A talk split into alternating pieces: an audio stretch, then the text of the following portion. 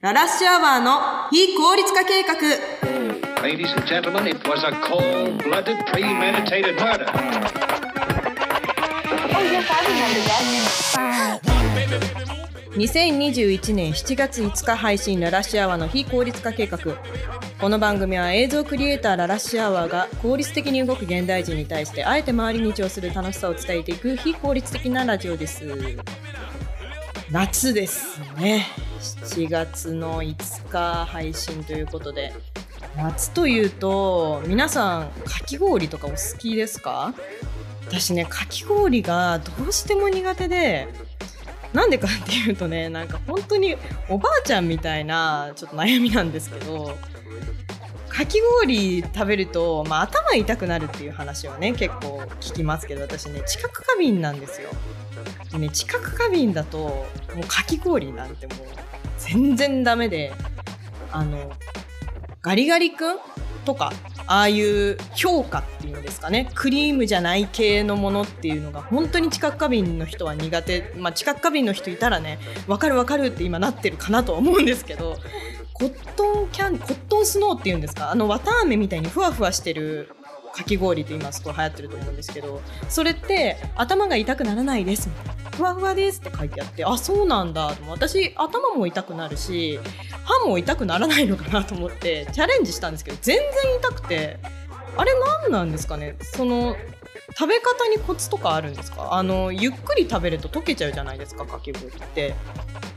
でゆっくり食べると池みたいになっちゃうしそのかき氷好きな人ってやっぱ健康な人が前提みたいな なんかそのそのボーダーラインみたいなのあるんですかね。私はねだから頭も痛くなるし歯も痛くなるんでかき氷全然ダメで同じような人いたらちょっと頭が痛くならないかき氷情報も重要なんですけど歯が痛くならないかき氷情報とかあったら ツイートしてほしいんですよ。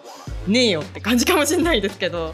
なんで私は、まあ、ジェラートとかねちょっとクリーミーな方をちょっと攻めていかないと歯のためにダメなんですよね。だからジェラートのおすすめもツイートしてくれると私が喜ぶっていうそんな感じなんですけど。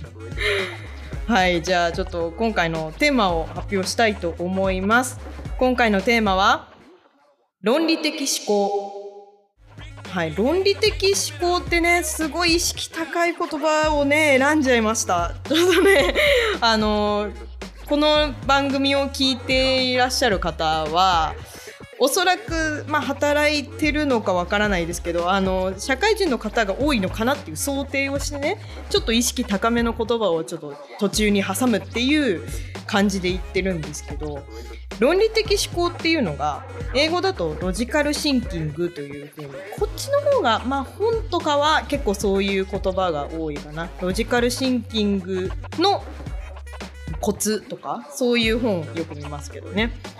意味としては、まあ、論理的に物事を考えて因果関係の究明や問題解決の方策を練る。ビジネス向きの思考法という感じですね。これ私が書いたのになんかすごいかっこいいなんか文章。これ私が書いた割にはすごいちゃんとした文章だな。と論理的に物事を考えるというのがまあ普段でね生活してるとなかなか難しいんですよね論理的に物事を考えることって。基本感情で人間生きてるって私は思ってるので。まあそういうのってビジネスに対する思考法としてはちょっとあまりよろしくないということで、まあ、因果関係がどうなってるのかとか、まあ、この問題はどういうふうに解決したらいいのかっていうのを論理的に考えるっていうのが、まあ、今割とビジネス界隈でホットかなっていう感じなんですけど、まあ、これについてちょっと話していきたいと思います。で、えっと、今回またゲストをお呼びしております。でキラリさんというイラストレーターの方をお呼びします。現在24歳で、えっと、ストーリーバイストーリーのプロジェクトだと一番年が近いですね。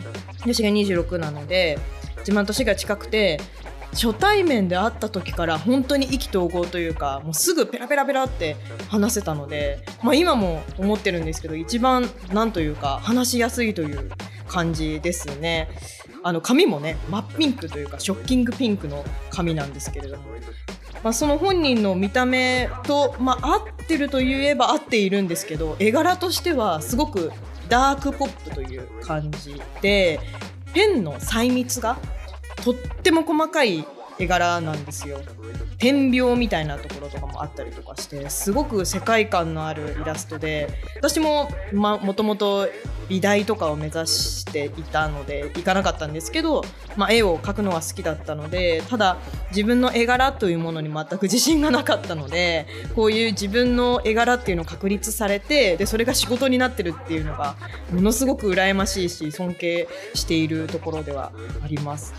で、えっとまあ、イラストレーターっていうね仕事って結構論理的思考から離れてるのかなって 個人的にはちょっとね偏見かもしれないですけどね思ったので、まあ、逆というか相対するお仕事をされてるキラリさんと、まあ、この話について話せたら非効率的だけど楽しかったこととかそういう話ができるかなと思って今回このテーマを設けていきます。改めまして本日のゲストキラリさんです。よろしくお願いします。よろしくお願いします。よろしくお願いします。はい。改めて、えっと、キラリさんの自己紹介をお願いしてもいいですか？はい。まあ、ピンク髪が特徴で、はい、そうですね。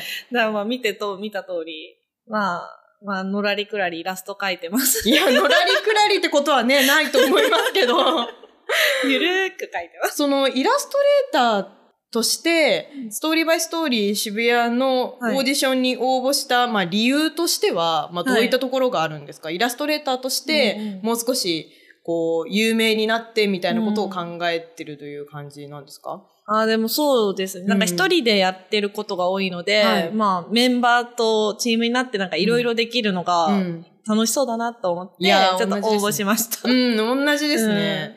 キラリさんはね、そう、さっきね、あのオープニングで話したんですけど、普段はね、ものすごくベラベラ喋るのに、録音、えー録音になっちゃうと、ものすごく真面目になっちゃうんですよ。何なんだろうね、んこの感じ。性格出ちゃう。性格出ちゃう。え真面目な性格出ちゃう。もうちょっと雑に。に行こうかな。いや、そう、雑に行こうかなって喋ってる割に、すごい背筋がね。ピンとしてますけど、すごくね、ちゃんとしてるんですよね。もうなんか、そのちゃんとしてるところが、まあ、そのオーディションに応募するっていうところにね、繋がったのかなっていう感じはしますけどね。いや、私もね、なんか本当人のことを言えないというか、うん。まあ、やっぱり映像制作してると一人なんで、なんかもっと同世代の女の子との、うん。あまあ、つながりとかをうん広めて、いろんな作品作れたらいいなと思って応募してるんで、まあ、同じような感じの動機で、プロジェクトに応募してるっていうところなんですけど、なんか、キラリさんは、そのイラストの世界観が、ものすごくはっきりとされていて、ダークでポップで、で、うん。ストーリー性もあったりなんかしてて、うん。そういうのってすごい、私はどちらかというとそういうの苦手なタイプなので、世界観、自分の世界観を伝えるとかっていうのが、うん。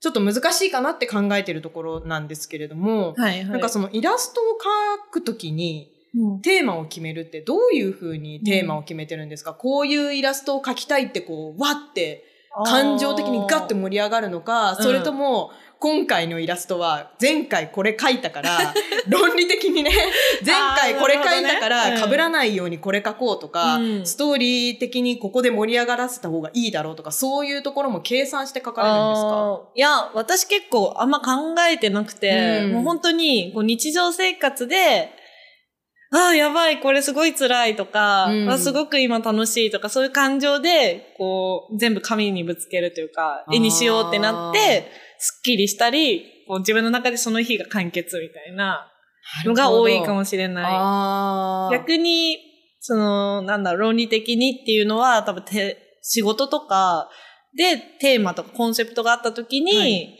ちょっと取り入れようかなぐらいな軽い気持ちかもしれない。なるほど。あんまり縛られて書くのが得意じゃないのかなって自分でも思うかな。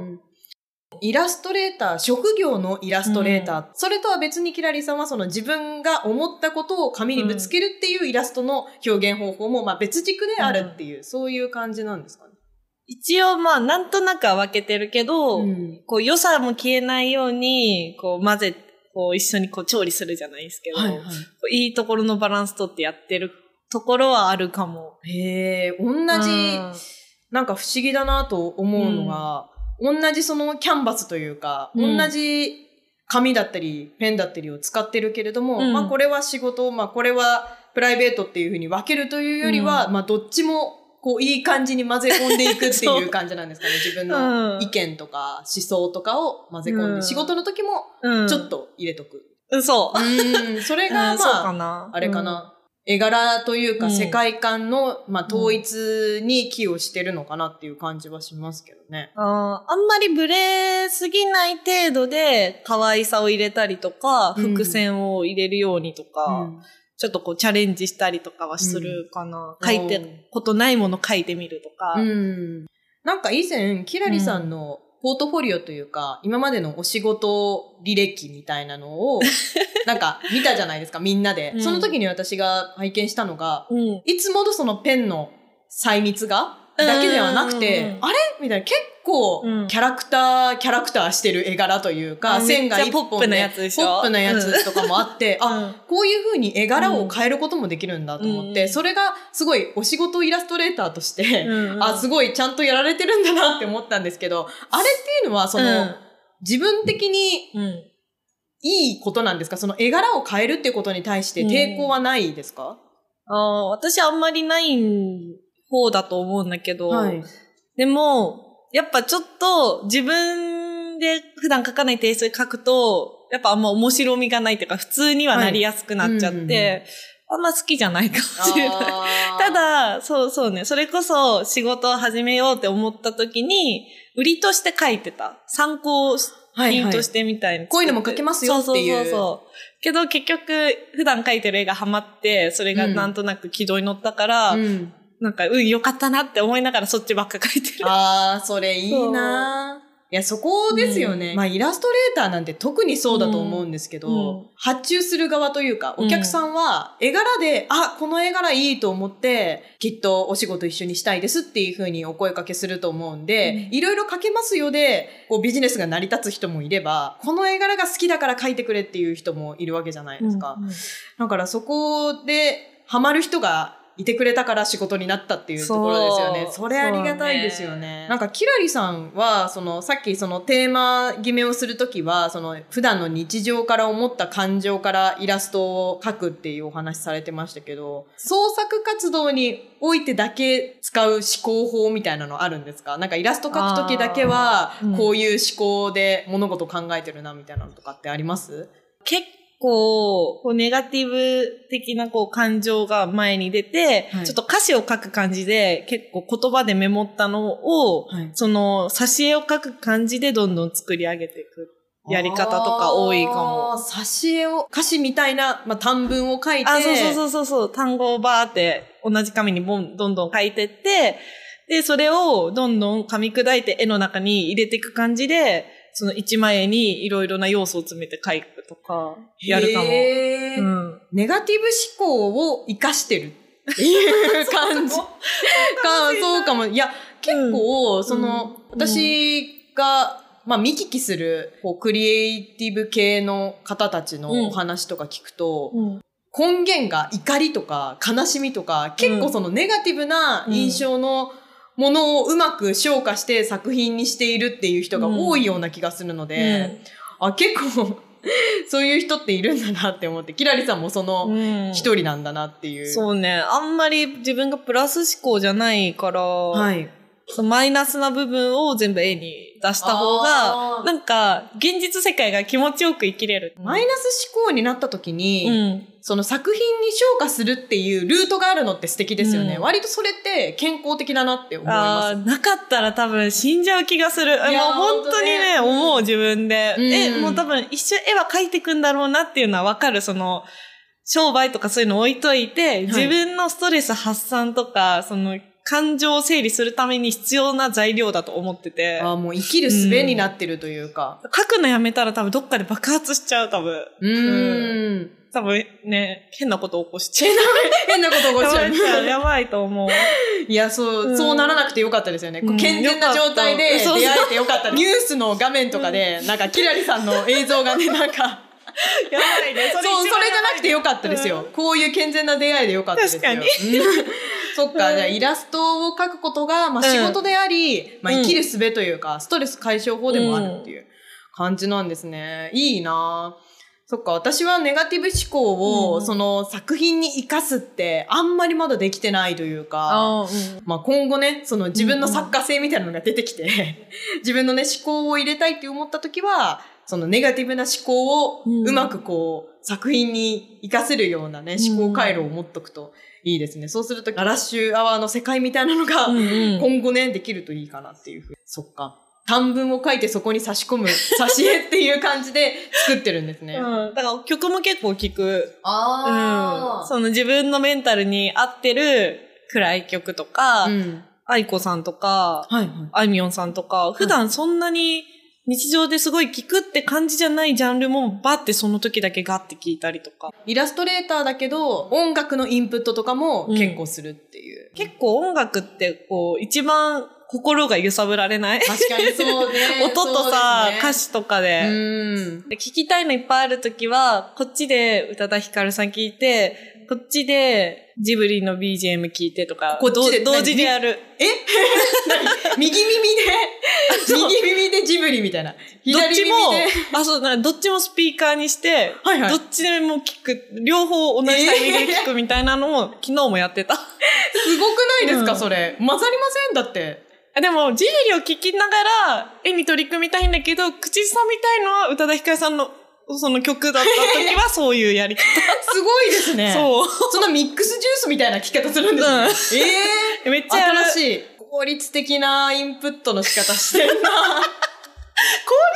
なのかな？いや、わかんないです。うん効率的なのかどうかも私ちょっと判断つかないです。やったことないので、その、面白いインプット法が聞けました。はい。な右耳で、えっ、と、う宇多田ヒカル、左耳でジブリっていう。みたいな感覚だと思う。どっちもスピーカーだけど。い。すごい。いや、私も家帰ったらやってみようかな。右耳メタル。左左耳逆、逆のやつがいいかな。うんギャップあるのがいいよ。うん左耳クラシック。うん、それぐらい左耳の感じ。右耳メタル、左耳クラシックやってみようか。うんそれぐらいの方が、なんか、いい感じのバランス。なんかこう混ざって、そうそう。新しいものが生まれるかもしれない。化学反応が生まれるかもしれない。面白いの聞けましたね。ということで、はいえっ、と、論理的思考も大事ですが、あえて論理的に考えない、まあ、ネガティブ思考なんかもね、作品に活かせるということなので、あえて論理的に考えないこともお勧めしたいと思います。はい、ということで、そろそろお別れの時間になってしまいました。ここで次回のテーマを発表しましょう。次回のテーマは、時短。はい、時短はね、時間短縮の略ですね。まあ、家事全般でね、これを、まあ、お掃除の時短とかね、料理の時短とか結構聞きますけど、こういう風にやると一石二鳥ですよみたいな、家事の時間短縮しますよみたいな、そういう話でよく使われる言葉ですね。はい、この番組では皆さんの時短に関するエピソードや番組を聞いてのご意見やご感想などをツイッターで募集しております。番組のハッシュタグは全部漢字で非効率化計画です。よろしくお願いします。時短に関するエピソードだったり、今回の、えっとキラリさんのゲスト会を聞いてのご感想も募集しております。何でもつぶやいてください。よろしくお願いします。ということで、ここまでのお相手はララッシュアワーと、ひらりでしたバイバイバイバイ